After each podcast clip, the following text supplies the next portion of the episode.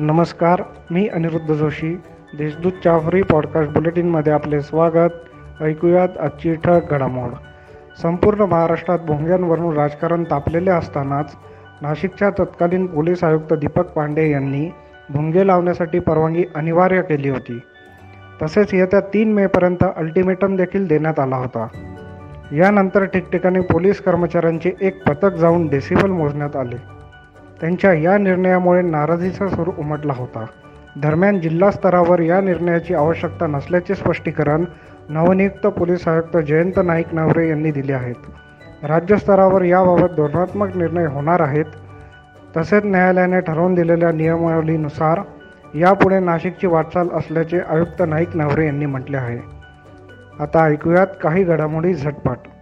महाराष्ट्रातील चारशेपेक्षा अधिक नगरपालिका व नगरपंचायतीचे दोन लाखापेक्षा जास्त कर्मचारी दोन मेपासून महाराष्ट्र नगरपालिका नगरपंचायती व सवर्ग कर्मचारी संघर्ष समितीच्या नेतृत्वाखाली बेमुदत काम बंद आंदोलन करणार आहेत.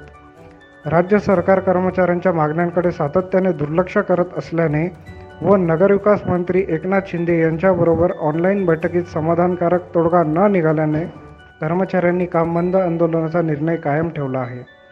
काही तांत्रिक अडचणींमुळे आज देवळाली कॅन्टोन्मेंट हद्दीतील काही भागात पाणीपुरवठा होणार नसल्याची माहिती प्रशासनाच्या वतीने देण्यात आली आहे. केंद्र शासनातर्फे राबवण्यात येणाऱ्या स्वच्छ शहराच्या सर्वेक्षणाला अपेक्षित असा प्रतिसाद लाभला नाही. शहर स्वच्छतेच्या उपक्रमात दुपारपर्यंत नाशिक शहरातील सत्तावीस हजार सहाशे आठ नागरिकांनी स्पर्धेत सहभाग नोंदवला. येत्या तीस एप्रिलपर्यंत चालणाऱ्या या मोहिमेत अधिकाधिक नागरिकांनी सहभाग नोंदवावा असे आवाहन महापालिका आयुक्त रमेश पवार यांनी केले आहे. नाशिक महापालिकेच्या सिटीलिंग बसने सुरू केलेल्या महिला विशेष बस सेवेला महिला वर्गाचा प्रतिसाद मिळत असून अधिक प्रमाणात महिला प्रवाशांनी या विशेष बस सेवेचा लाभ घ्यावा असे आवाहन मनपा आयुक्त रमेश पवार यांनी केले आहे.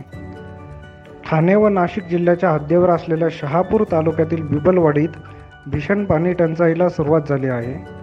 येथील आदिवासी महिलांना महामार्गालगत असलेल्या अहिल्यादेवी यांच्या टोप बारावमधून हंडाभर पाण्यासाठी दोन किलोमीटरची पायपीट करून पाणी आणावी लागत आहे.